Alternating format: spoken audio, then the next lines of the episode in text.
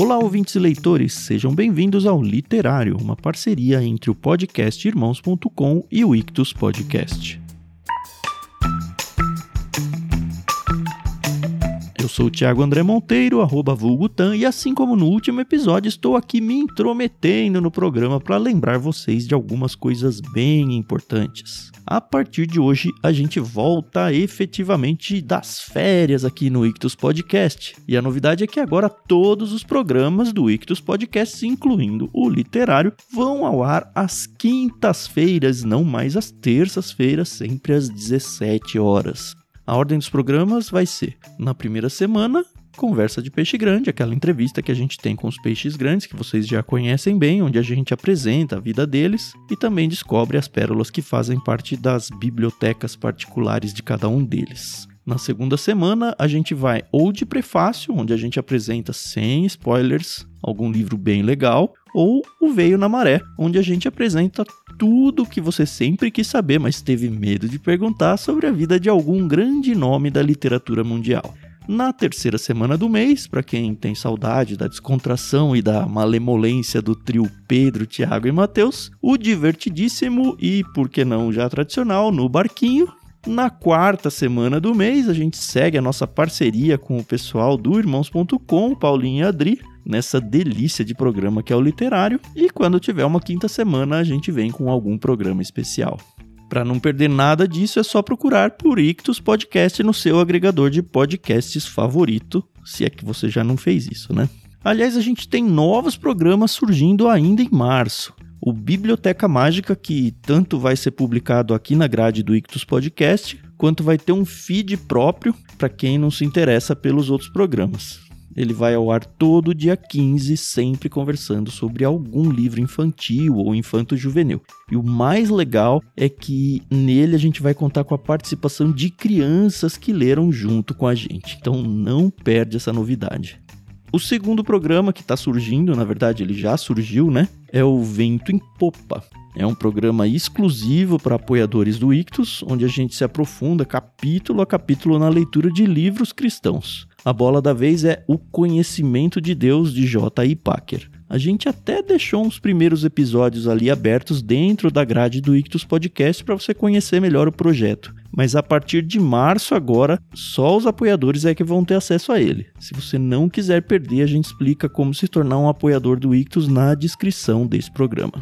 Finalmente eu queria te convidar para estar com a gente lá no Discord. A gente sempre fala isso, mas tem muitos ouvintes aqui que não aparecem no Discord, eu não sei porquê. Você já sabe que por lá a gente organiza várias leituras coletivas e inclusive já tem a leitura do próximo literário cadastrada lá. E para não estragar o suspense, eu vou deixar o Paulinho apresentar o livro no fim desse episódio. Mas saiba que a gente já tem o link de compra tanto na descrição do programa quanto lá no Discord para vocês usarem e assim abençoar as nossas vidas. Para entrar no Discord é só acessar bit.ly barra leitura coletiva.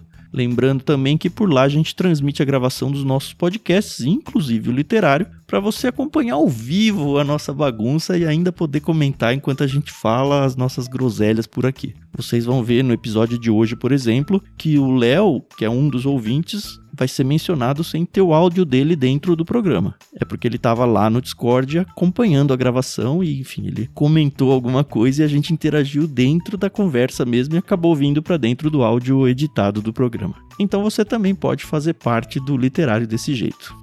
Sobre o episódio de hoje, temos a estreia da ouvinte Marília Costa, que junto comigo, o Paulinho e a Adri, conversou sobre o segundo, e é o segundo, viu, Adri? O segundo livro das Crônicas de Nárnia, Príncipe Caspian. E vocês vão ver que parece que ela grava podcast já tem muito tempo, tamanha desenvoltura que ela teve no episódio. E é isso, chega de falar, Tan. Fiquem agora com o episódio Príncipe Caspian de C.S. Lewis no Literário.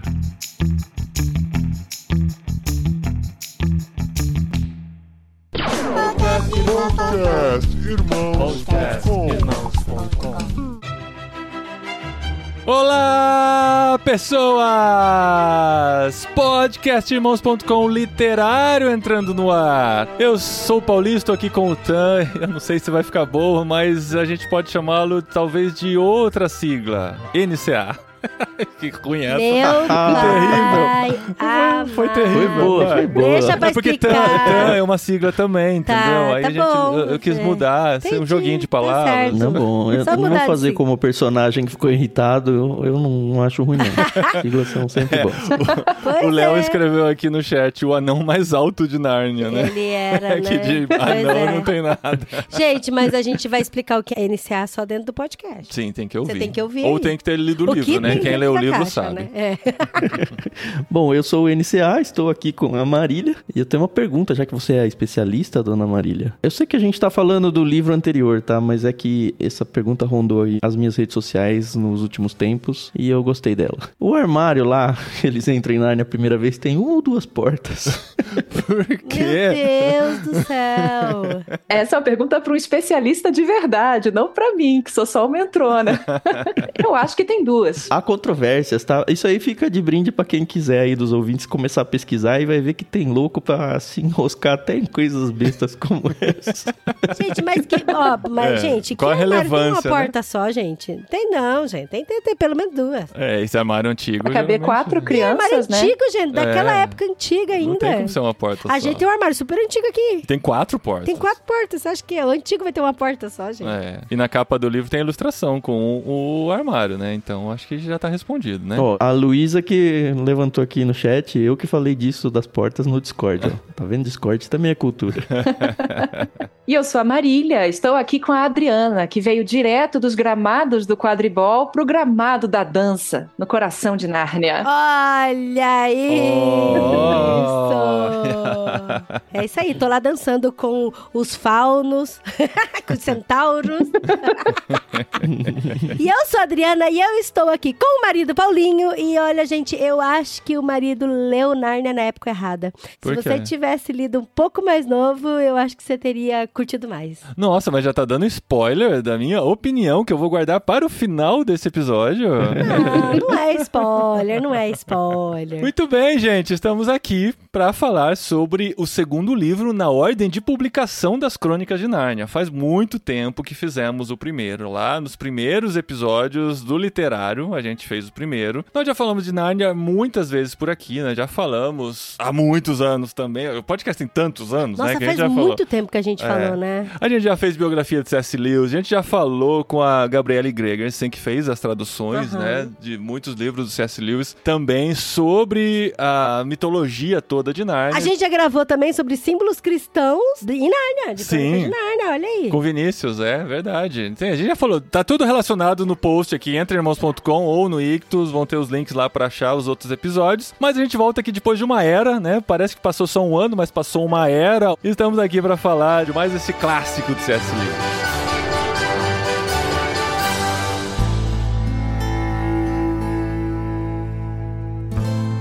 Tá, mas peraí, deixa eu interromper o marido e eu queria que a Marília me ajudasse aqui nos adendos. Porque todo mundo fica, ah, mas qual que é a ordem certa de ler? Qual que é? Gente, a ordem certa é aquela que você quer ler, A que tá? está no Tudo seu bem, coração. a que tá no seu coração. Mas, ó, o Príncipe Caspian, aqui na minha lombada, tá escrito número 4, tá? O Corvinal aqui vai falar, não, tem uma ordem certa assim. Mas a Grifinória fala assim, você lê o que você quiser. Aqui na minha lombada do Príncipe Caspian tá escrito número 4. Sim, porque cronologicamente é o quarto livro, assim como Star Wars, né? Enfim, Sim, começou sim. No, no episódio 4, Star Wars, né? Sim, essa. sim. Só que a gente escolheu ler o Leão Feiticeiro Guarda-Roupa primeiro e depois ler o Príncipe Caspian, porque é a continuação da história. Apesar de que o Sobrinho do Mago é o princípio de tudo, é o Gênesis, né?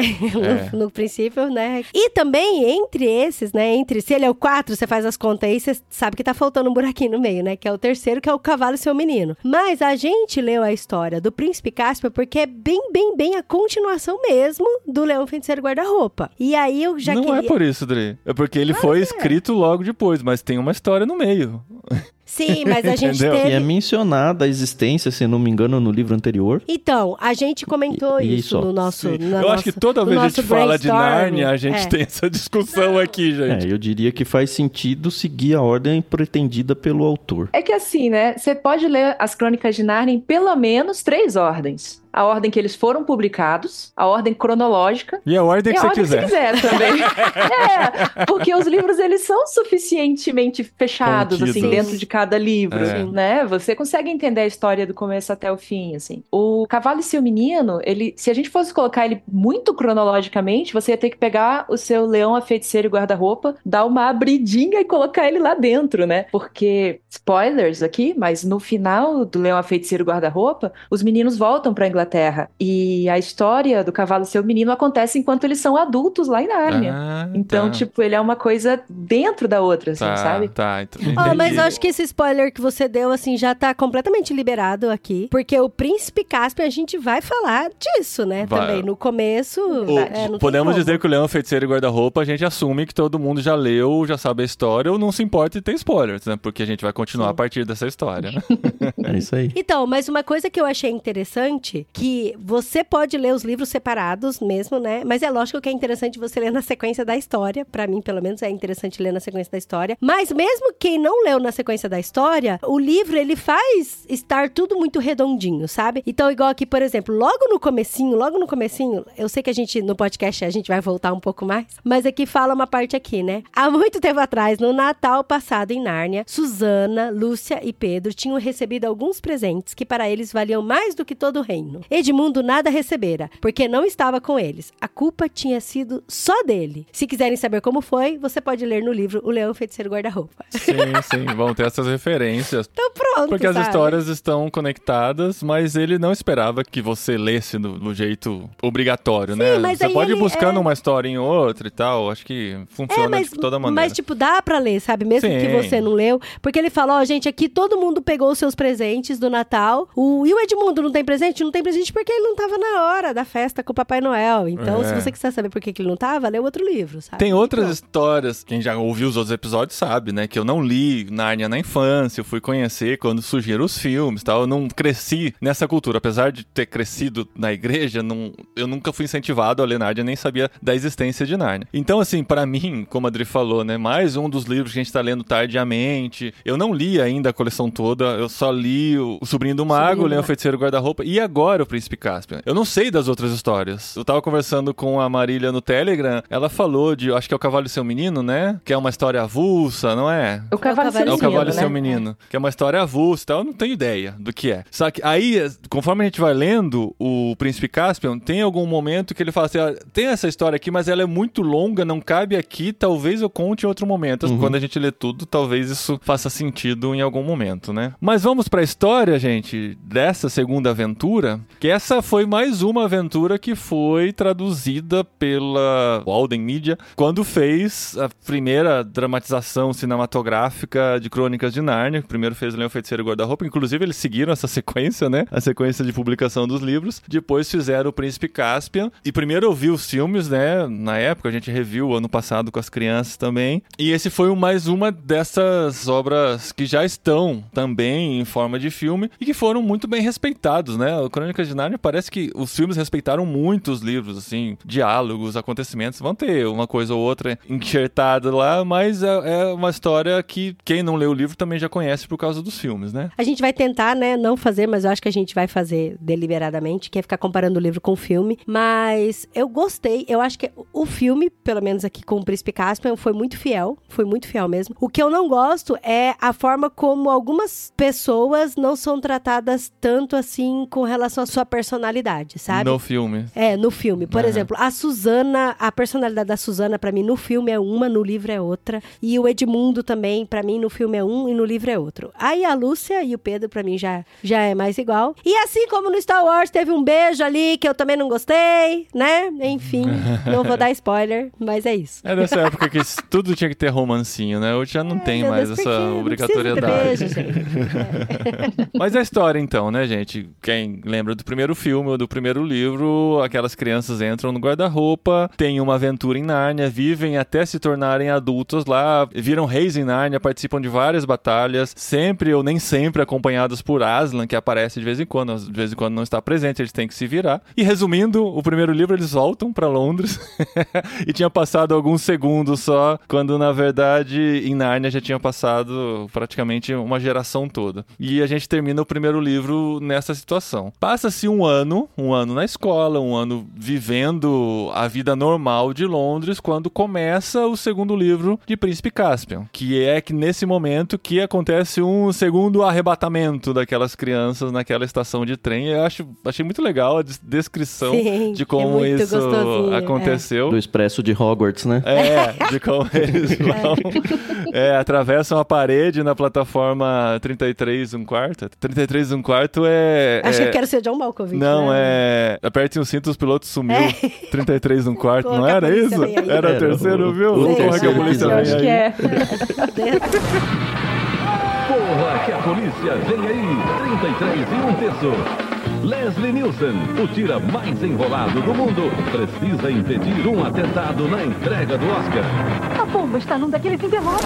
É nós 9 três 3 par. 4, tô ficando doido. Tá, É. bacana. Aí eles a- atravessam pra Nárnia, e, enfim, começa essa nova E, aventura. gente, isso é muito legal. Eu sei que eu e o Tan, a gente tem uma forma até meio parecida de ler, e a Carol também. Que, gente, infelizmente a Carol não vai conseguir participar do programa, mas ela está aqui entre nós. em espírito, pelo pensamentos. menos. é. e no carregando o bebezinho no colo. E eu gosto muito de ler vivenciando a história mesmo, sabe? Imaginando tudo aquilo. Eu entro na fantasia mesmo, sabe? Então eu sinto frio quando tá nevando, eu sinto calor, eu sinto fome, eu fico enjoada de comer maçã, de ficar lendo livro. Então eu sinto tudo isso mesmo, sabe? Eu gosto muito de vivenciar a história assim como essa fantasia mesmo. E a forma como eles estavam esperando na estação de trem e aí alguém começou a empurrar eles, né? Fazer aquela coisa, aquela sensação de que tem alguém me cutucando, me empurrando e tal, e de repente eles somem. Eu lembro que eu fiquei lendo assim, fazendo meio assim, sabe? Eu falei, nossa, mas o que, que tá acontecendo, sabe? O que, que vai passar? Então isso é muito gostoso, porque por mais que a gente saiba que o C.S. Lewis, ele tem toda a sua cosmovisão cristã, e tem sim, né? Tem muitos elementos de, do cristianismo presente na Crônica de Nárnia, mas eu não fico lendo, procurando. Ah lá, Ah, ah lá. foi, foi isso ó. que eu queria falar. É isso aí. O seu problema é dar spoiler, Padre, das minhas opiniões antes que ela Não, você eu fala. Fofo, mas isso Ela usa e pra se apropria, é isso? Também. Não, isso foi um diferencial pra mim nesse livro, porque quando eu li os dois primeiros, eu fiquei o tempo todo procurando paralelos com a Bíblia, porque eu sei que o leão é Jesus, porque ele morre e, e ressuscita. Então eu fiquei o livro todo procurando, não, mas peraí, mas Jesus faria isso? Não, peraí, é assim mesmo, tal? Não, se esse é Jesus, quem é esse aqui? Não, peraí, a feiticeira é o diabo, é, é o um espírito, é o pecado, é o- pecado, e, e isso não me deixou curtir a aventura Ai, tanto, isso é- sabe? isso é muito chato. É, então. aí nesse eu falei assim, ó, ó, eu, eu vou parar. Eu não vou ler tentando fazer essa comparação, porque talvez não, não fosse exatamente isso que o C.S. Lewis queria. E a gente vai percebendo que não é exatamente isso mesmo. Eu vou ler como um livro de fantasia, eu vou ler como um Harry Potter ou como um Senhor dos Anéis. E eu vou curtir a aventura. Depois, quando terminar, se eu começar a refletir, talvez eu consiga encontrar algumas coisas. E isso fez com que a experiência fosse mais interessante. Eu acho que eu Que curti flui mais mais, né? esse do que os anteriores, ainda que eu não tenha curtido como eu achava que eu iria curtir. É, foi, foi exatamente isso que eu falei, né? De a gente lê o livro inteiro, sente, vivencia a fantasia. E aí depois, igual o Tan fala, né? Que gosta de refletir e degustar e tal. Senti aí um ataque André. Não, é- eu, eu incentivo, inclusive, sabe? Assim. E aí você senta e você pensa, você fala, cara, que legal isso e aquilo e aquilo outro. E, tipo, quando eu terminei de ler o livro, eu fiquei doida pra comentar com o Paulinho, doida. Que eu falei, nossa, amor, eu vi isso, isso, isso, isso, isso, aquilo. Só que ele sempre termina, né, nos 45 do segundo Sim, tempo. a gente teve dois meses pra ler o livro, eu terminei cinco minutos antes da gravação, como tem que ser. Pra gente chegar Ai, aqui gente, aquecido, ah, mas né, não. pronto pra Lembrando falar. de tudo. E principalmente se a gente discute antes, depois a gente não tem a mesma surpresa ao falar isso no ao vivo. Então a gente deixa pra dar as nossas impressões aqui na gravação. Eu, pelo Mas eu menos. posso ficar falando por quatro horas com você. Na gravação, não. Foi a primeira vez que vocês leram esse livro, né? Foi. Foi, pra mim foi. foi. É, Tá. sim. É, pra mim foi a terceira e nem a minha crônica favorita. Mas ok, né? Você leu mesmo? Você tava na dúvida se ia Eu ler de li, novo? li, desfrutei demais de novo. É Sabia, mesmo? óbvio, o enredo completo, né? Mas eu até, eu acho que eu tuitei, eu comentei no Discord, porque são poucos livros na minha vida que eu li mais de uma vez. Só que toda vez que eu tive um livro que eu li a segunda, a segunda foi muito mais especial, porque você pega detalhes que é impossível de pegar na primeira leitura. E eu tava meio assim de ler a terceira vez, porque eu falei, tá, já vivi será que ainda tem coisa, sabe? E graças a Deus que a minha memória é muito ruim, porque eu pude aproveitar várias coisas de novo, como se fosse a primeira vez, né? É, que legal. E você, Marília, quantas vezes você já leu essa crônica ou as crônicas de Nárnia? Cara, eu li muitas vezes as Crônicas de Nárnia, né? Né? Eu gosto de ler as mesmas coisas. Meu psicólogo falou que eu devia ler coisas novas às vezes, mas assim, eu devo ter lido as Crônicas de Nárnia umas oito vezes. Uau. Porque é um livro que eu lia de criança, Uhum. que minha mãe lia pra mim, que depois meu irmão lia comigo. Por um bom tempo, era uma coisa tipo, ah, vamos ler as Crônicas de Nárnia, a leitura desse ano, sabe? É um livro que eu li várias vezes e que eu gosto demais, assim. Eu fiquei um, acho que quando eu entrei ali na faculdade, uns, uns 20 anos e tal,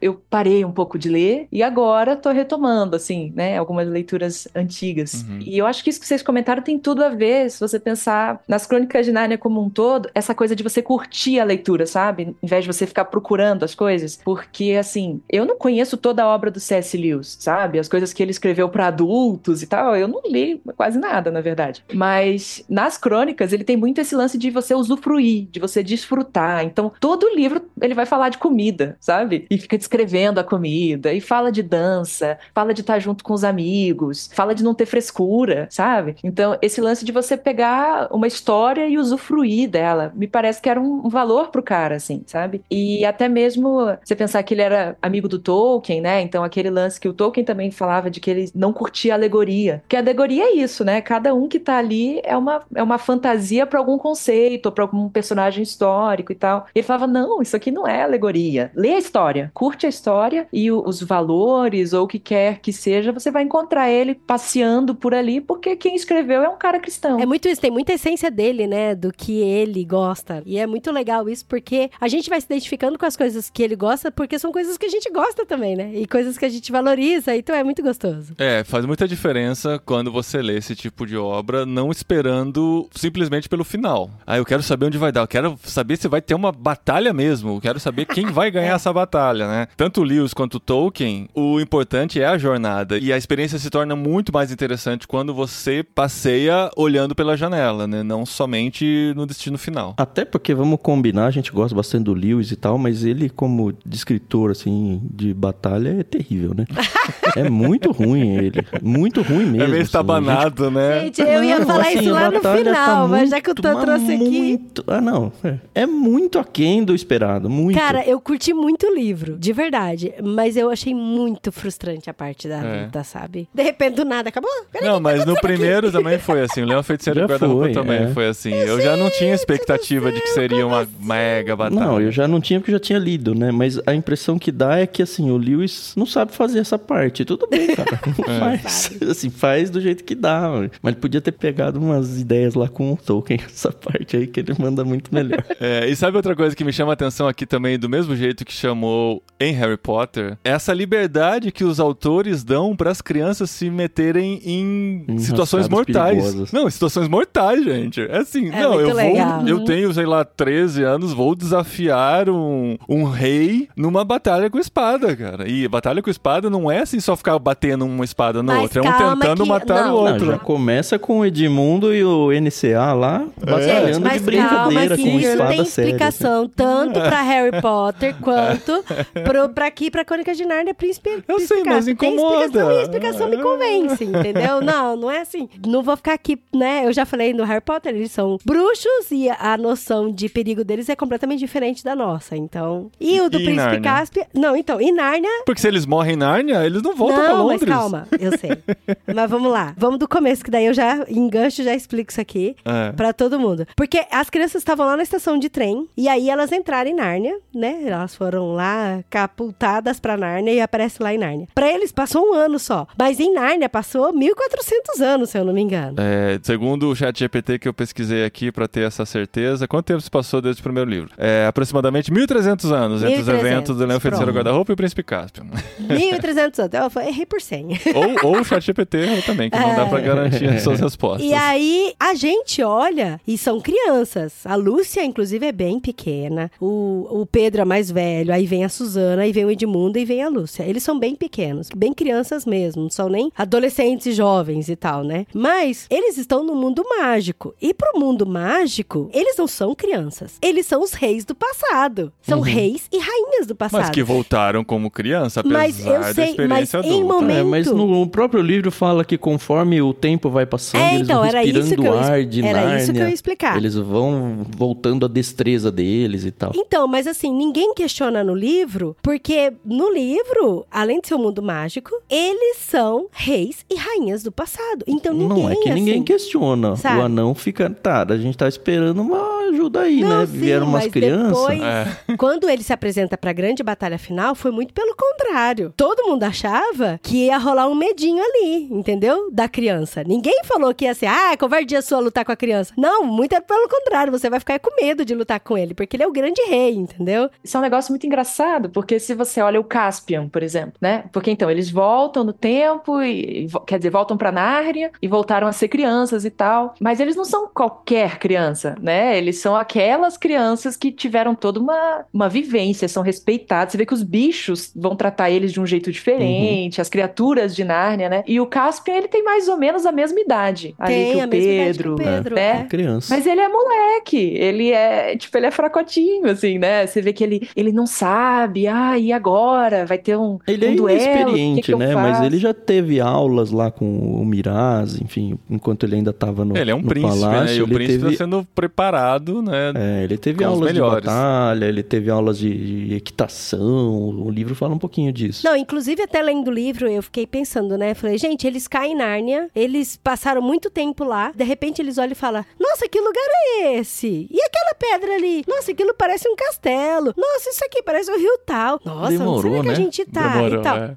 Eu Mas gente, eles- Vocês estavam aí faz pouco tempo, menos de um ano, como vocês esqueceram e tal, né? É que demorou pra cair a ficha que eles estavam numa era diferente, praticamente. Então, e é isso que é muito legal, porque aqui no capítulo que fala a partida da ilha fecha muito, é muito redondo, assim. Isso é uma coisa gostosa de falar do livro, né? Porque ele é muito redondo, ele se completa muito, não tem ponta solta mesmo e nem furo, né? Então eles falam aqui assim, ó. Aos poucos eles iam lembrando de tudo, né? Eles falam: "Não, a gente tá em Carparavel, aqui, esse lugar é aqui". Então eu sei que aqui tinha uma porta e tal. E aí igual a gente falou aqui, né? Passaram 1300 anos dentro de Nárnia, mas fora passou um ano só. Desde que tinham chegado à ilha, a atmosfera de Nárnia estava atuando sobre eles. O entusiasmo dos antigos combates invadiu os braços e os dedos e voltou a sentir a antiga destreza. Era outra vez o rei Edmundo. Os golpes seguiam-se obrigando os combatentes a mover-se em círculo. E Susana, que nunca conseguira habituar-se a esse gênero de coisas, gritava: Cuidado, cuidado! Segue a história. Mas aí você vê que desde que eles chegaram, a atmosfera de Nárnia estava relembrando eles, não só a memória deles, mas relembrando os músculos, o físico, a destreza, as artes. Isso eu achei É, muito porque se você sensacional, sabe? imaginar, eles tinham passado a vida toda lá. Aí eles voltaram a ser criança, de certa maneira, sem saber se o que tinham vivido exatamente era um sonho, aquela sensação assim, se eu tive um sonho, mas voltei como criança, eu já fui adulto e tal. Passaram um ano com esse sentimento, aí de repente eles voltam pra aquilo. Só que voltam lá como criança, é, imagina o bugzinho na cabeça, né? Voltam como crianças, só que, peraí, a gente voltou na mesma época que a gente chegou quando criança, mas aqui parece reconhecível, parece não. Então eles voltam na idade biológica deles pra trás, só que na idade de Nárnia, uma era pra frente, algumas gerações pra frente, né? Então, isso na cabeça deles deve ter sido um bug muito doido. E pras pessoas de Nárnia, por outro lado, se nós fôssemos Nárnia aqui hoje, né? E de repente volta o rei Davi. Você espera que o rei Davi vai voltar como rei, ele volta como um pastor. Você fala assim: pera aí, a gente tava esperando o rei Davi como o conquistador, é um pastorzinho com as ovelhas, gente. O que, que a gente espera disso, né? Então, eu acho legal esse jogo e tentar se imaginar tanto no papel das crianças quanto dos narnianos, né? E a surpresa que foi, né? Quanto bizarro foi pra ambos os lados. Não, até porque ia ser muito esquisito criança voltar com cabeça de adulto e morar na Inglaterra de novo com cabeça de adulto, É, né? imagina. Aí, então aí o Lewis desse jeitinho aí de, ó, vamos apagar tudo aqui, parecer que é só um sonhinho. Ué, Pra eles é. não parecer que é adulto no corpo de criança, que ia ser muito bizarro.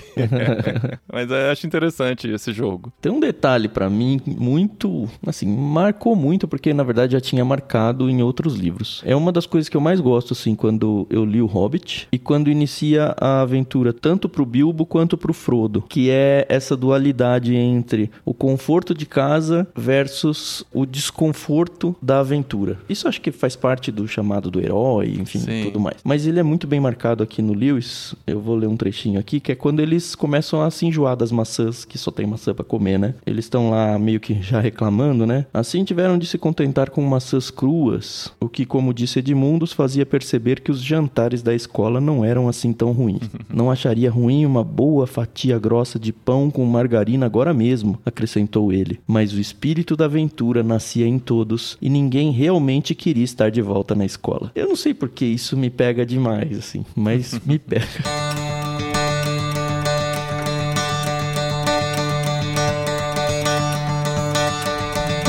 Então, eu acho que é importante. Eu sei que a gente, né, não vai ficar contando toda a história aqui do começo, meio e fim até o final e tal. Mas é interessante que eles chegam lá em Nárnia e eles vão conhecendo aos poucos. Eles chegam só os quatro, né? Aí eles vão conhecendo aos poucos os lugares, vão reconhecendo, vão pegando elementos principais, até que eles salvam a vida de um anão. Eles pegam as armas deles primeiro, né? Que é assim, é o Ai, começo de um cara, RPG, claro. É muito legal escolher as armas, E né? Na verdade, uma- pegar as é, armas eles de recuperam volta, as armas né? que eles tinham, menos a Suzana, que não encontra a trompa, A trompa, dela, mas e o o Edmundo, e que não tinha Não arma, tinha porque não estava Porque no não rolê. tava no Natal com o Papai Noel. E aí é interessante porque a gente também vai descobrindo, né? Peraí, que era essa? O que aconteceu? O que que tá vindo? E aí, de repente, chega um anão. E esse anão, ele foi resgatado, enfim, não vou falar como é que foi. E aí, esse anão, ele pega e conta. Ele é os, aquela pessoa que a gente precisa saber pra atualizar a gente também. Não Sim. só na- atualizar os quatro, mas atualizar É. todo mundo que tá lendo o livro. Porque até então a gente só tá no ponto de vista dos nossos heróis, né? Sim, a gente tá descobrindo Tentando a que tá Nárnia do futuro junto com eles. E aí a gente vai descobrir agora o que, que aconteceu através do anão. E aí o anão conta. E, gente, o capítulo que conta a história do príncipe Caspian, pra mim foi tão legal. Eu imaginei que fosse. Sabe quando a gente tá lendo Relíquias da Morte do Harry Potter? Desculpa, gente, meu coração né, Não pulsa sei, não forte por Harry. Potter. Quando você, tá, quando você tá lendo o Relíquias da Morte no Harry Potter, tem um capítulo que vai explicar sobre a Relíquias da Morte, que é, um, é uma história que tem dentro de um livro chamado Os Contos de Birobardo. E aí tem toda uma animação e tal. E pra mim foi isso, sabe? O anão contando uma história dentro do livro. Então é uma história dentro da história, né? O anão sentado ali em volta da fogueira, comendo maçã. É. É quando a animação 3D vira animação 2D, né? Tipo- Então, ou o Kung Fu Panda, Kung Fu quando tem um Panda, é. sonho e tal, e aí ele tá sonhando, e acontece, e pra mim foi isso, sabe, que aconteceu? A história, e aí a mãe aparece e conta toda a história do Príncipe Caspian, que ele é e tal, e aí contextualiza pra gente, porque afinal das contas, você tá lendo o livro, e o livro chama Príncipe Caspian, então você quer saber que horas que entra o Príncipe Caspian É. na história, né? E eu achei tão legal como o Trump King, que é o nosso caro amiguinho, ó... Nosso caro amigo, né? É o NCA, o TAN. É, o Otan é o Trump que, que conta essa história. Foi muito legal. E são vários capítulos, assim, né? Não é só um. Acho que são pelo menos engano, dois, até o dois ou três. 7. Não, tem bastante. Ó, A tem história corre mais? o- É, o anão conta sobre o príncipe Caspian, o capítulo 4. A aventura de Caspian nas montanhas, o 5. A gente que vivia escondida, o 6. E eu acho que o a antiga Nárnia em Perigo ainda tá com o relato do NCA. E o legal é que durante essa história a gente esquece que tem um anão contando a história, né? É verdade. E de repente tem uma interação, tem uma interação das crianças com ele assim, fala, ah, é verdade, ele tá contando a história ainda. Nossa, aliás, ainda bem, ó. Porque o anão começa a contar no final do capítulo 3. E aí o Lewis pega o texto e diz: Assim o anão se acomodou e fez seu relato. Não vou contá-lo nas palavras dele, incluindo todas as perguntas e interrupções das crianças, porque levaria tempo demais e seria confuso. E mesmo assim deixaria de fora alguns pontos que as crianças só ouviriam mais tarde. Mas a essência da história, da forma como souberam no fim, foi como contado a seguir. E aí, graças a Deus, ele muda aí o narrador e conta pra gente um outro livro, né? Ele conta como C.S. Lewis, não como anão, né? Cara, que É legal. muito legal, né? Porque você tem essas duas linhas do tempo, né? Você tem a linha do tempo dos irmãos ingleses que foram parar em Nárnia e estão tentando entender onde é que eles estão e tudo mais. E você tem as tretas que estão rolando em Nárnia, guerra, tudo, sequestro de anão e tudo mais. E aí a história se encontra ali de novo no capítulo 8. 8, né? Meio que ambienta a gente também, né? O capítulo 8 ele começa falando: Trump quem continuou. Você já percebeu que era ele, quem, sentado na relva do salão em ruínas de cair para véu, estava contando a história para as crianças. E daí vira uma história só, né? Você junta e consegue seguir em frente dali. Ajuda a gente a entender, né? Sim. Porque a gente também, às vezes você chega, tipo, é a sequência do Leão a Feiticeiro Guarda-Roupa. Não, cadê o Mr. Tumnus, né? É isso. Cadê os Então- castores? Cadê os meus amigos? É isso, É. Marília, porque eu fiquei imaginando as crianças fazendo essas perguntas. E tipo assim, ué, mas e as árvores? Por que, que as árvores não falam mais? É por que, que os animais não falam mais? Não, gente, mas por que, que isso não acontece mais? Eu fico imaginando as crianças fazendo pergunta pra ele, né? É, chega até uma hora que vem um urso que eles. A Suzana acho que demora pra atirar a flecha porque ela fica com medo que ele fosse um urso falante, né? E aí o, o anão ele mata e fala: Não, não, esse com certeza não era. Esse você pode matar. É, então esse é, é bizarro. Mas assim, o que eu gosto muito, e nesse texto foi um dos que eu destaquei no livro, são as intromissões que o Lewis faz trazendo os paralelos para o nosso mundo. Ele diz nessa hora aí, ó, é uma conversa, né, entre a, a Lúcia e a Susana. Uma delas fala: "Não seria pavoroso se algum dia no nosso próprio mundo em casa os homens virassem selvagens por dentro, como os animais aqui, e ainda se parecessem com homens de um jeito que nunca soubéssemos qual é qual?" E ele só joga e, e volta pra história, mas assim, é, um dos textos que E eu a Suzana paro e- responde como um adulto responderia, né? É, Já temos então. preocupações suficientes.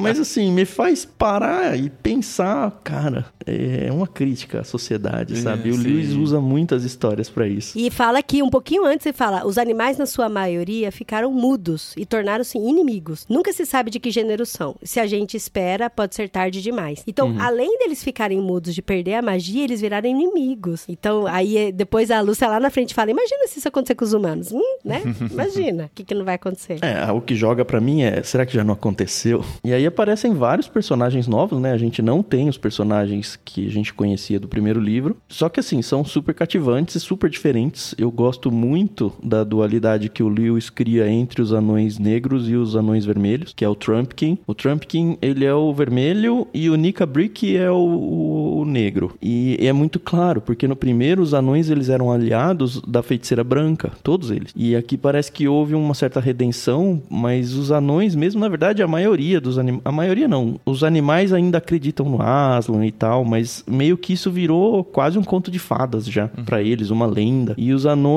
nenhum dos dois muito acredita, mas os vermelhos eles tendem a acreditar, enquanto os negros eles ficam o tempo todo falando: não, qualquer um que venha me ajudar, seja o Aslan ou seja a feiticeira branca, tá valendo, sabe? Você percebe um- uma maldade numa pessoa que deveria ser um aliado seu. E a história vai desenrolar isso muito bem, vai. Enfim, não quero dar spoiler tão grande pra quem não leu, mas é um, um negócio que vai ser bem importante pra história perceber que muitas vezes o inimigo tá dentro de casa mesmo. Eu acho que essa coisa dos anões, e eu acho que dá pra gente botar até os bichos junto também, né?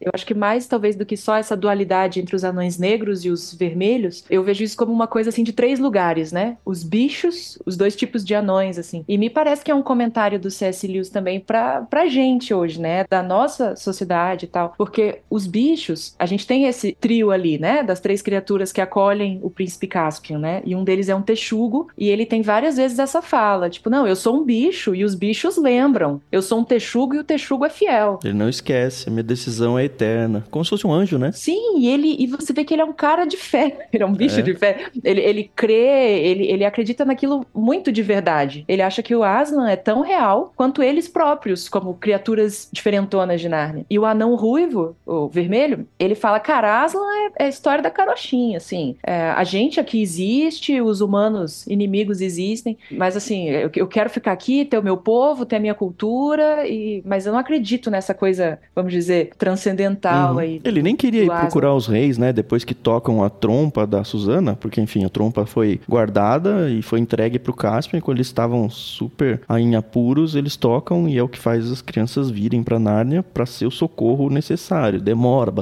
a história demora bastante pra mostrar que é isso isso, né? Assim, eles foram pra lá com um propósito. E até gerou essa dúvida, né? Porque Sim. Você imagina se vai tocar a trompa, a ajuda vai aparecer magicamente, mas não, né? E eles não sabiam nem como. E ela demora. né? É, demora. E ele não acredita, ele se recusa a acreditar, né? Mas é interessante como ele vai por lealdade ao rei, Exato. mesmo assim. É isso que eu ia falar. Isso. Por lealdade ao grupo Ele é um cara vai. que tem né? valores, né? E até questionam ele, né? Mas por que, que você vai se você nem acredita? E ele fala: Eu vou porque eu tenho que estar aqui com a galera, né? Eu tenho que apoiar mesmo. Mesmo se eu não acreditar. Sim. O que é uma grande lição pra nós também nos dias de hoje. É verdade, é o lance dos, dos valores, né? E, e da fidelidade dele ali pro grupo, pro rei, né? Eu vi esses dias um cara falando assim: ah, eu não acredito, falando daí em coisas de, de fé, né? Eu não acredito em Deus, eu não acredito em nada disso, mas eu vou lá no culto, na missa, vejo o pessoal cantar, é tão bonito, nos faz ser mais, mais ingleses, né? Ele tava falando num contexto lá de Inglaterra, tipo, é tão, é uma coisa tão inglesa e, e, né? E na missa anglicana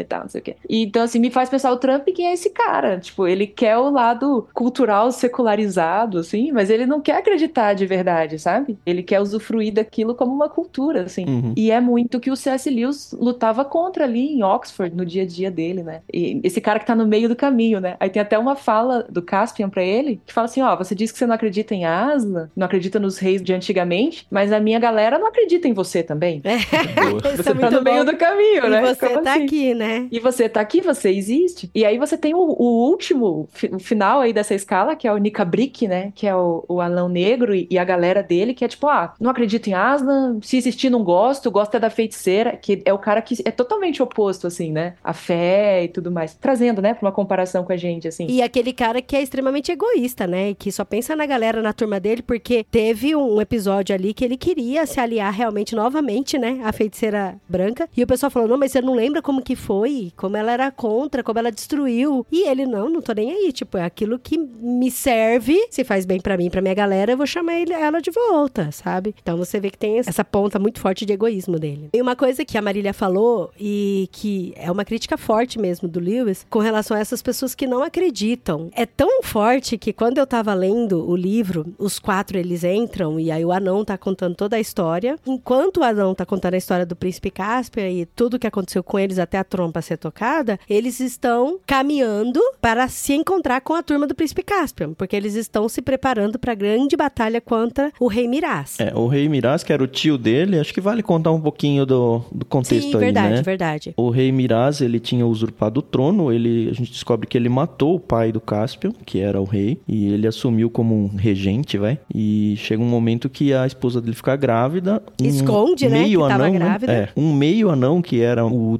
tutor do Cáspio, descobre isso e fala, Cáspio, foge porque vão te matar. Antes ele Porque não tinha herdeiro, nasceu, agora que né? ele tem herdeiro, você que é o herdeiro oficial, tem que sair do caminho, ele já matou seu pai, vai matar você também. Nisso, o Caspian foge. Que podia ser um grande golpe do, do anão também, né, cara? Pois é, então. Ele acreditou só numa pessoa e Mas é fugiu, porque né? ele teve tempo de relacionamento com o anão, né? Ele já Sim, teve. sim, o anão ensinou Nárnia pra tutor, ele. Tudo, é. A gente confia no anão também, do jeito É. que o C.S. Lewis É, apresenta, não, a gente sim. confia. Mas tem que ensinar as crianças a desconfiar também, né, gente?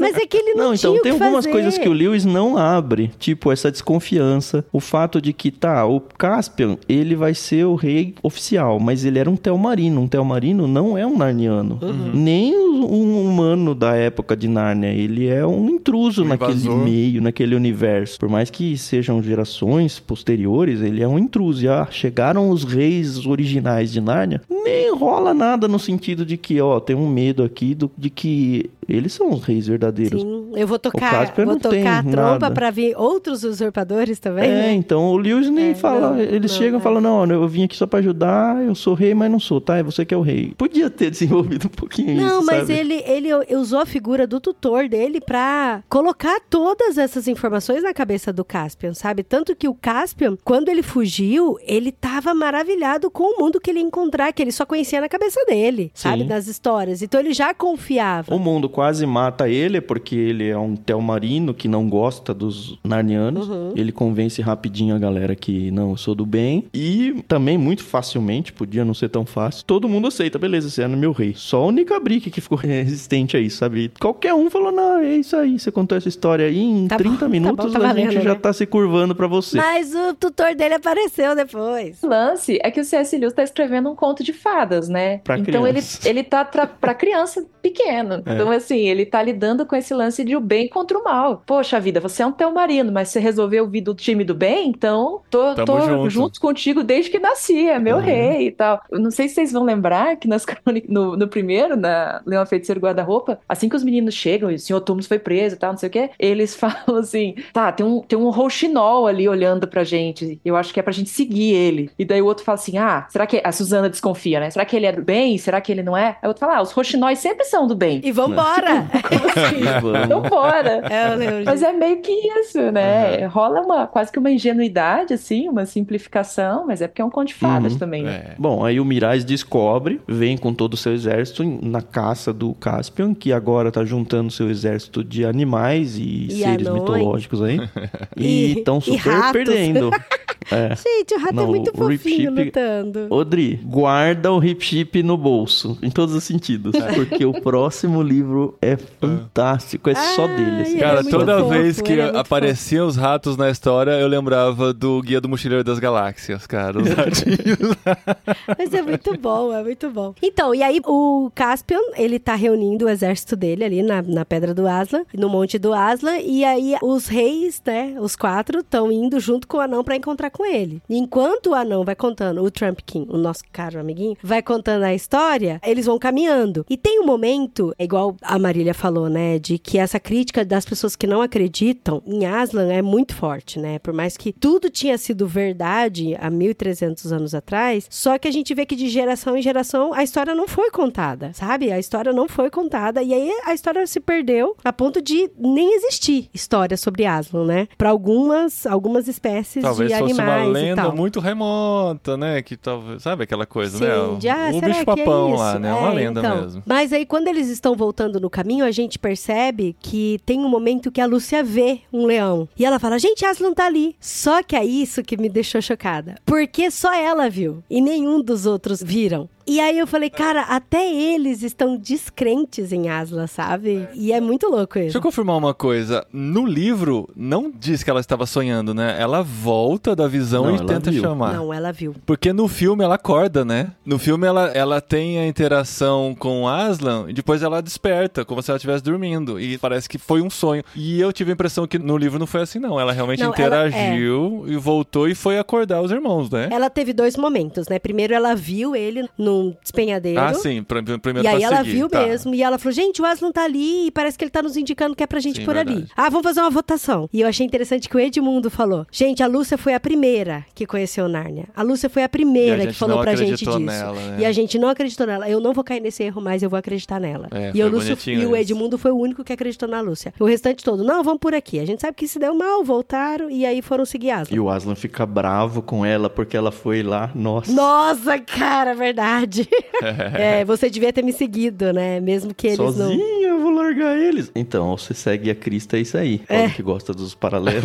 É, não, eu não, eu não, eu não tô Talvez pensando você nisso tenha ainda. que ir sozinho, abandonar a família, sabe? Sim. A lá peregrino, larga tudo e vem. Você me Só viu. vem, né? Só- Ah, Se mas você me te vi. viu- Mas você viu. Então, e aí a segunda vez, ela tava tentando dormir, ela tava encostada, inclusive até na É dessa Suzana, vez que eu tentando tô dormir. falando, é. E aí ela foi e encontrou com o Aslan. Inclusive, ela. Primeiro, ela, antes de ver Aslan de novo, ela viu as árvores como se fossem homens. Ah, essa cena é tão bonita, né, Dri? Sim. Cara, na, na minha cabeça. Floresta voltando à vida. A floresta volta, não voltando à vida e Nossa, parecendo Senhor pessoas e Anéis total, braços. hein? É. Cara, isso é muito legal. E aí ela vê lá no fundo o leão deitado e tal. Aí ela vai lá e conversa com ele. É muito bonito. E aí ela volta pra acordar eles e o Aslan vai junto. Então, nessa hora que no E filme ela eu falei- acorda. Ela tá. ela- é como se ela estivesse num sonho. Ela acorda e vai chamar. Ah, eu não lembro eles. do filme, Eu é. não gostei Não, disso. mas ó, aqui tem uma das conversas mais icônicas desse livro. E não só desse livro, talvez de todas as crônicas de Narnia, que é esse primeiro reencontro, que eu acho que não dá pra passar batido. Aslan, Aslan, querido Aslan, soluçou Lúcia, finalmente! O grande animal rolou para o lado de maneira que Lúcia caiu, meio sentada e meio deitada entre as patas dianteiras dele. Ele se inclinou para diante e apenas tocou o nariz dela com a língua. Seu sopro morno a envolveu toda. Ela ergueu os olhos para o grande rosto sábio. Bem-vinda, minha filha, disse ele. Aslan, disse Lúcia. Lúcia, você está maior. É porque você está mais velha, pequena, respondeu ele. E não porque você está, não estou. Mas a cada ano que você crescer, vai me achar maior. Uhum. Cara, você acha essa citação Que no muito Instagram? bom, cara. segue É a muito bom. E aí é interessante porque só ela que via, né? E aí depois ela volta pra acordar as crianças e o Aslan vai junto. E aí ela acorda todo mundo. Olha lá, Ninguém olha quer o acordar. Aslan.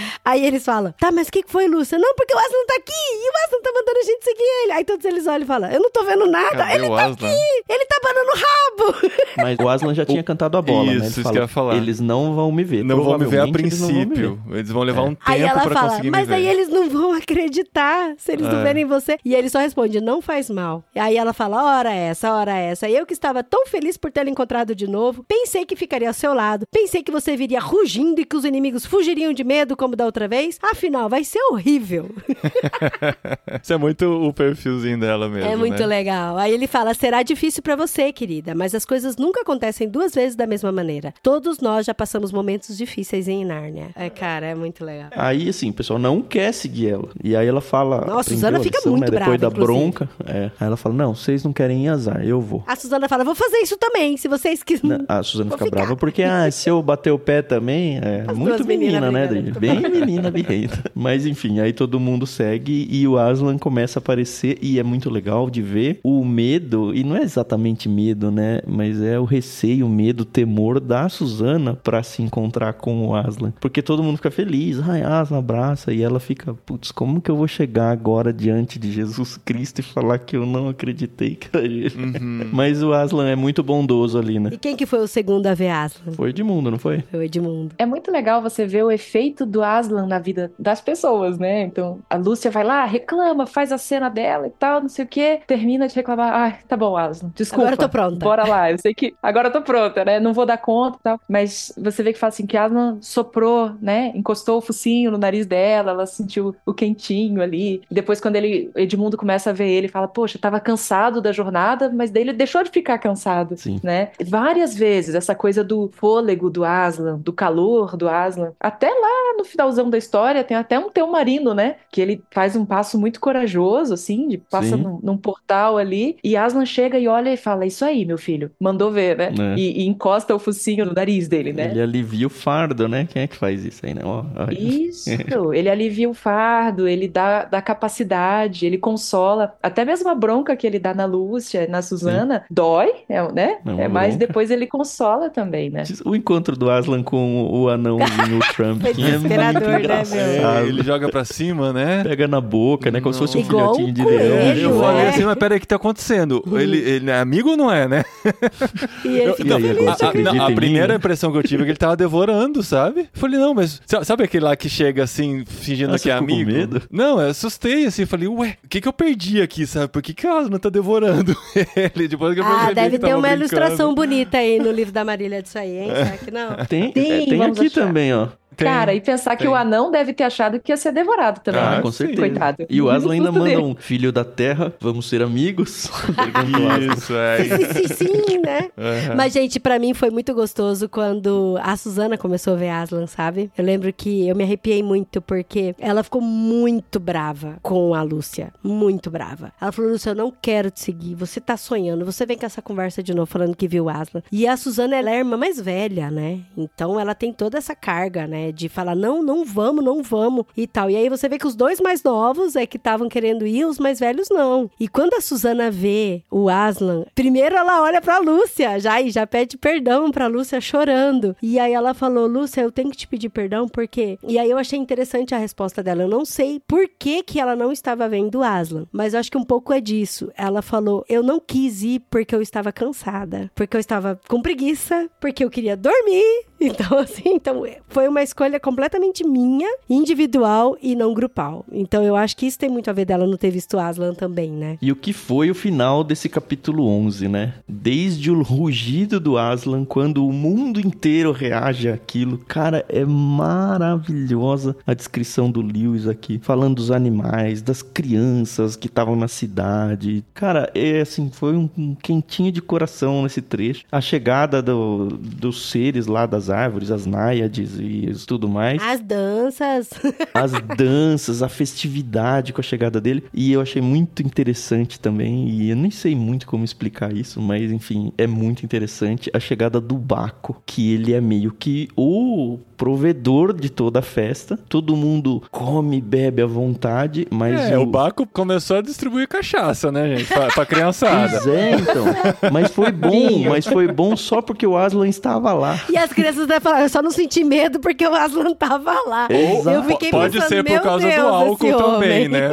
Não sei, mas é, o capítulo termina com eu não me sentiria segura com o Baco e todas as suas garotas selvagens se os encontrássemos sem o Aslan. Gente, eu achei, É, eu eu acho que não, esquisita essa parte, de verdade. É esquisita, mas assim, é um negócio que assim, ok, aqui eu preciso pensar, eu não cheguei a conclusão nenhuma, mas é interessante que até coisas que tendem a ser muito perigosas, elas podem, um, abençoar com a presença de Deus, né? Eu vou fazer o paralelo cristão com a presença de Jesus. E segundo, por mais que elas sejam realmente perigosas, até elas se dobram à vontade de Cristo. É até aí que eu cheguei, mas assim, pra mim foi muito bonito. Não só essa cena do, do Baco, essa cena realmente é bem estranha, mas a parte anterior onde Aslan ruge e aí o mundo inteiro reage. É, o problema é porque envolve criança, né? Aí a gente se choca um Eles pouquinho. são reis e rainhas do passado, para com essa de criança, É, amor. mas você tem que imaginar que é. Mas o leitor é criança, né? É, aí você tem que imaginar É, que o, verdade. o contexto em que C.S. Lewis estava, né? Ele tinha, ele entendia essas coisas como algo lícitas e algo que podem ser bem utilizadas e controladas, né? Tem duas coisas aqui nesses parágrafos que o C.S. Lewis traz, que é tipo de uma erudição do bichão, assim, assombrosa, na verdade.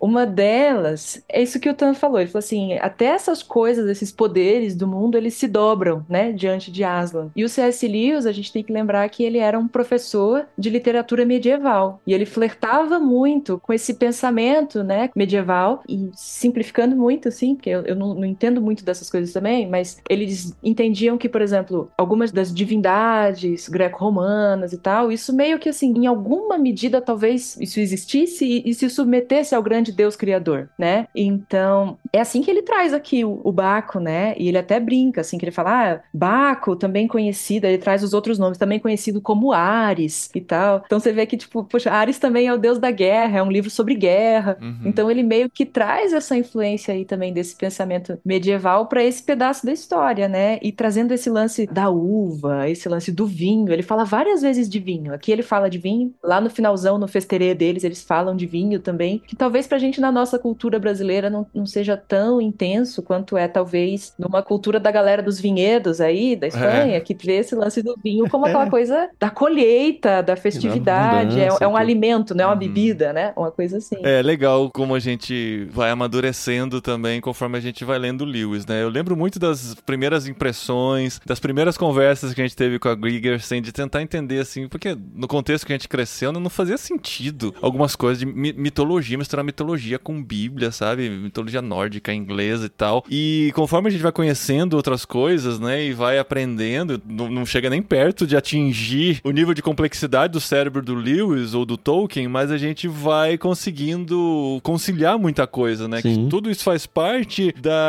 da criatividade humana, de como as crenças se relacionam em alguns pontos e alguns sentidos, né? De como as mitologias estão trazendo algum outro sentido para nossa visão cotidiana, né? Ordinária. E isso é bem interessante. Quando a gente consegue sentir, tocar um pouquinho esse, essa profundidade que ele colocou nesses escritos, né? Então, mas pra mim o que eu achei estranho não foi nem tanta festa e o Baco fica gritando bebidas pra todo mundo e tal. Desce mais uma rodada. o que eu achei estranho, pra mim, que eu, que eu fiquei tentando entender, foi esse negócio de, gente, eles estavam indo se encontrar com Caspian pra se armar pra uma guerra. Porque tem um exército poderoso querendo matar eles e destruir. Mas o Aslan chegou, Dri. A hora que o Aslan chega, a gente para tudo que tá acontecendo pra Exato! festejar a sua chegada. É, e foi essa sensação, parou tudo, tipo, foi um, um parênteses, esse capítulo, onde teve festas e flores, e danças e bebidas, e Aslan soltando o fôlego de vida dele dele pra todo mundo e todo mundo parou pra contemplar Aslan no meio da preparação pra guerra, sabe? E é isso pra mim que eu falei, pera, como que é isso aí, sabe? Antes de falar o que eu me lembrei aqui, que eu acho que faz o gancho pra continuação, eu queria só mencionar uma coisa que eu acho que foi no Discord que também a gente conversou. O Lewis, ele era apaixonado pela mitologia toda do Rei Arthur. Tem até alguns artigos que defendem a tese de que toda a Nárnia ela foi construída muito com base no pano de fundo assim das histórias do Rei Arthur, assim, sabe? Não com a nossa mente de hoje ocidental e tal, e nem acho que nem com a mente do mundo que o Lewis vivia, mas muito mais embebido nesse universo literário que ele amava. Isso ajuda a gente a entender bastante as coisas que ele acaba colocando na história. E aí sim, o que me fez lembrar muito na, num episódio bíblico, tanto nessa pausa para celebrar Aslan, quanto olhando lá para o acampamento do príncipe Caspian, que é para onde a gente vai pular agora, no sentido de que, cara, não dá mais para esperar os reis, a gente nem sabe se eles vieram, enfim, eles não têm a notícia de que o Trump quem tá chegando com os reis. E aí rola, enfim, toda uma cena interessante lá sobre A esperam não construção do esperam. bezerro de ouro, né? É, não, não, me lembrou muito do rei Saul esperando para atacar os filisteus com a pressão da guerra e ele falou: "Não, tem que esperar a chegada do Samuel para oferecer primeiro a Deus e depois a gente vai se preocupar com a guerra". E aí o Saul enfia o pé pelas mãos e ele mesmo faz a oferta, sendo que ele não era um sacerdote, ele não poderia fazer isso. E enfim, quando a gente tá num aperto de guerra, a gente precisa tomar decisão rápida, o que a gente a última coisa que a gente quer ouvir é alguém espera um pouco mais, vai chegar uma ajuda que eu nem sei se de fato vem, sabe? Mas tem muitas vezes que é o que a gente tem pra fazer, né? Quer dizer, você tem batalhas às vezes muito maiores do que a sua capacidade de lutar. E era o caso deles aqui, vários bichinhos da floresta e criaturas com pouca arma contra um exército, cercados, sitiados. Mas eles tiveram uma, entre aspas, solução aqui que seria invocar a feiticeira branca, né? Que surge essa ideia aí por conta do anão negro. E, enfim, acontece toda a cena que eu acho bem.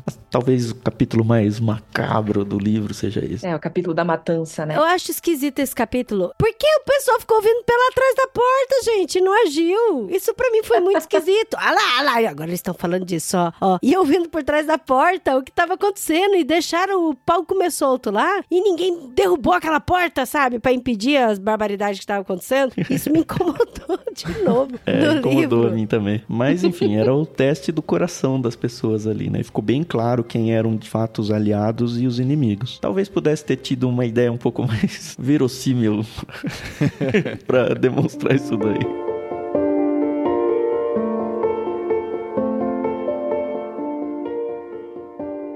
E daí quando o Aslan ele, ele ruge e acorda a floresta, né? É legal porque, tipo, meio que você vê que é uma revelação gradual ali. A, a Lúcia é meio, meio profeta, assim, né? Porque Sim. primeiro ela sonha que as árvores, ela imagina as árvores quase vindo, depois vem Aslan e acorda, né? E também ela, primeiro ela vê Aslan e ninguém vê. Você vê que ela tem uma coisa meio, meio vanguardista, Ela assim. é, ela, verdade. Aslan revela primeiro pra ela as coisas, né? E esse lance das árvores acordarem e virem pra cima e entrarem na batalha, a gente tem isso também no Tolkien, no Senhor dos Anéis, né? Mas a gente tem isso lá atrás no Shakespeare, assim. Então, Ah, é? eu vi uma vez no Macbeth, que é uma história que não tem nada de, de grande sobrenatural nela, é uma coisa meio até da. Bom, aí vai a interpretação, né? Mas assim, eu, eu entendo que é um lance meio da loucura da cabeça do rei ali, que é também um rei que usurpa o trono e tudo mais. E aí tem uma hora no finalzão da peça que as florestas vêm pra cima do castelo. Só que, tipo, não, elas não estão vindo, né? É, um- é uma ventania, é uma tempestade, o cara tá meio alucinando e, e tal. Mas eu vi uma vez um comentário que era assim: ah, o Tolkien e o, e o Lewis achavam que era ruim esse jeito que o Shakespeare tinha feito.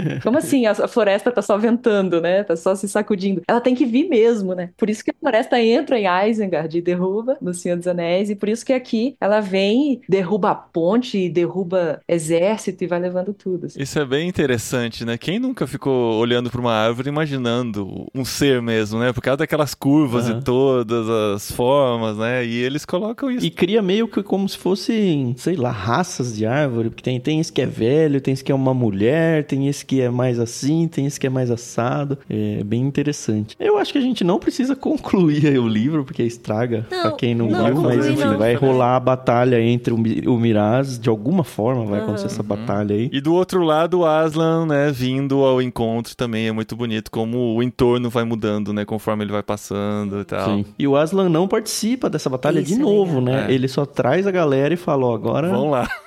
Vamos lá. Não, mas é muito legal esse final. Ele tem um- uma revelação muito importante sobre quem são os Telmarinos. E tem uma parte que eu fiquei muito pensativa de a forma como ele se despede da Suzana e do Pedro. E aí ele fala, né, que a Suzana e o Pedro não vão voltar mais pra Nárnia. Que essa foi a última vez deles aí. Nossa, me dá um tiro no coração ler isso daí toda vez. Todo mundo chora. E aí eu fico pensando, por quê? Eles são os mais velhos, sabe? É, o negócio é de ser criança. Tem É que ser, porque tem que... deixar e vir a mim os pequeninos, sabe? Uhum. Porque são puros de coração. E já dá a deixa de que o Edmundo e a Lúcia virão, mas acho que só mais uma vez também. É isso. É. Já tá no limite ali. E, É, e eu é achei pelos isso puros de muito coração e talvez sabe? pelo fato de que eles já estão maduros o suficiente. né? Eles não precisam mais passar por esse processo de amadurecimento. Talvez E os o Pedro mais e a. Suzana aceitam bem Aceitam isso, né? bem. Eles têm uma. É interessante o livro, porque a gente descobre que existe uma conversa do Aslan com os dois, mas o Lewis não leva a gente como leitor pra essa conversa. E nem dá pistas do que foi essa conversa. Eu achei isso muito bonito, assim, Foi dele bonito, ter- cara. Ele fez um jeito bem legal. E aí a Suzana deixa a trompa pra ele, né? Como se diz, a gente vai continuar amando esse reino e precisando da nossa ajuda é só chamar, né? Que não fazia sentido nenhum ela levar também, né? Que não ia servir pra nada, deixar pra lá, é. né? É botar na estante, né? É, de souvenir de Nárnia, né? Se bem que ia voltar pra Inglaterra e ia virar um cachimbo, sei lá. É, é verdade. Mas é muito legal, cara. Tem muita coisa que a gente emocionante. reflete, sabe? Até ele fala assim no final: olha, gente, agora o, o príncipe vai assumir, né? Que é de. O Aslan falando, né? Que é o, o nome do livro. É ele, né? Que veio pra assumir. Esse é o rei E se tem gente que é contra, tá tudo bem. Vem aqui só que a gente É, um essas jeito conversas vocês, cara. são isso é legais muito... mesmo. Ele, ele permite, isso é muito legal, sabe? A questão do. Ele permite que as pessoas sejam contra. E ele ainda ama, e ele ainda cuida, e ele ainda prepara. Ele cria uma solução. Cara, é muito legal. É. Ele permite você ser contra ao que ele decidiu de bom pro reinado, sabe? Uhum. Eu achei isso demais. Muito bom. É bonito, né? É a roupinha de peles, né? Feita para Adão e Evas. É, é a saída que ele pensa ali pro, pros teomarinos, né? Eu acho que um dos trechos mais bonitos do livro, e é uma frase, mas tá nesse último capítulo, quando o Caspian reclama, assim, né? Aslan conta de onde veio o povo dele. Ele fala, puxa, eu queria ter uma ascendência mais nobre. Ah, é né? Eu queria ter uma história mais bonita. E ele fala: Você é um filho de Adão. Isso é suficiente para o mendigo mais inferior ter orgulho e também para o imperador mais poderoso, enfim, ter algum carregar uma vergonha, né? É, eu tenho a frase aqui. Você tem aí? É, ele diz assim, ó. Você vem do senhor Adão e da senhora Eva, disse Aslan. Isso é, ao mesmo tempo, honra bastante para erguer a cabeça do mendigo mais pobre e vergonha bastante para curvar os ombros do maior imperador da terra. Contente-se com isso. Cara, Demais. é demais. Maravilhoso, é a nossa igualdade, né? Todos nós, é- a gente é tudo mesmo nível, né? E isso é uma coisa que a gente precisa lembrar também, né? Pra fora de Nárnia, né? Pra vida do lado daqui do armário. Muito bom, gente. A experiência foi legal. A Adri deu spoiler no começo que não foi, assim, a, a experiência mais legal de leitura, de um livro fantástico da minha vida. Mas essa conversa fez ele ficar mais interessante, tá? Então, obrigado. Uhum. E vou dizer que o próximo livro não pode demorar tanto mais, Paulinho, porque ele pega muito na sequência desse livro. Ah, é, ele vai já É, ele vai. É do mesmo jeito que ele faz a ponte do guarda-roupa, a feiticeira aí. Não sei, nunca lembro a ordem lá. Pra esse. Eles vão voltar. Ó, que grande spoiler. Vão voltar pra Nárnia de novo, né? E dessa vez não vem o Pedro e a Suzana, vai vir o Edmundo e a Lúcia. Mas eles reencontram o Caspian pro próximo livro. Ah. Como rei, governando. E é muito legal. Eu, para mim, já falei isso 700 mil vezes. O próximo livro, pra mim, é o que eu mais gosto. Eu não li todas as crônicas de Narnia ainda, tá? Eu li, acho que mais uns, umas- uns três livros, talvez. Mas do que eu li, pra mim, o próximo é o melhor de todos, disparado, assim, disparado. E pra você, Marília, qual é o seu favorito? Dá pra escolher um? Meu favorito, É. puxa vida, isso é pedir pra escolher um irmão preferido. Ah, Isso Você é não fácil. tem isso? Esse é- Eu só tenho um Então, irmão, eu também. fica mais É, fácil. eu tenho três, né?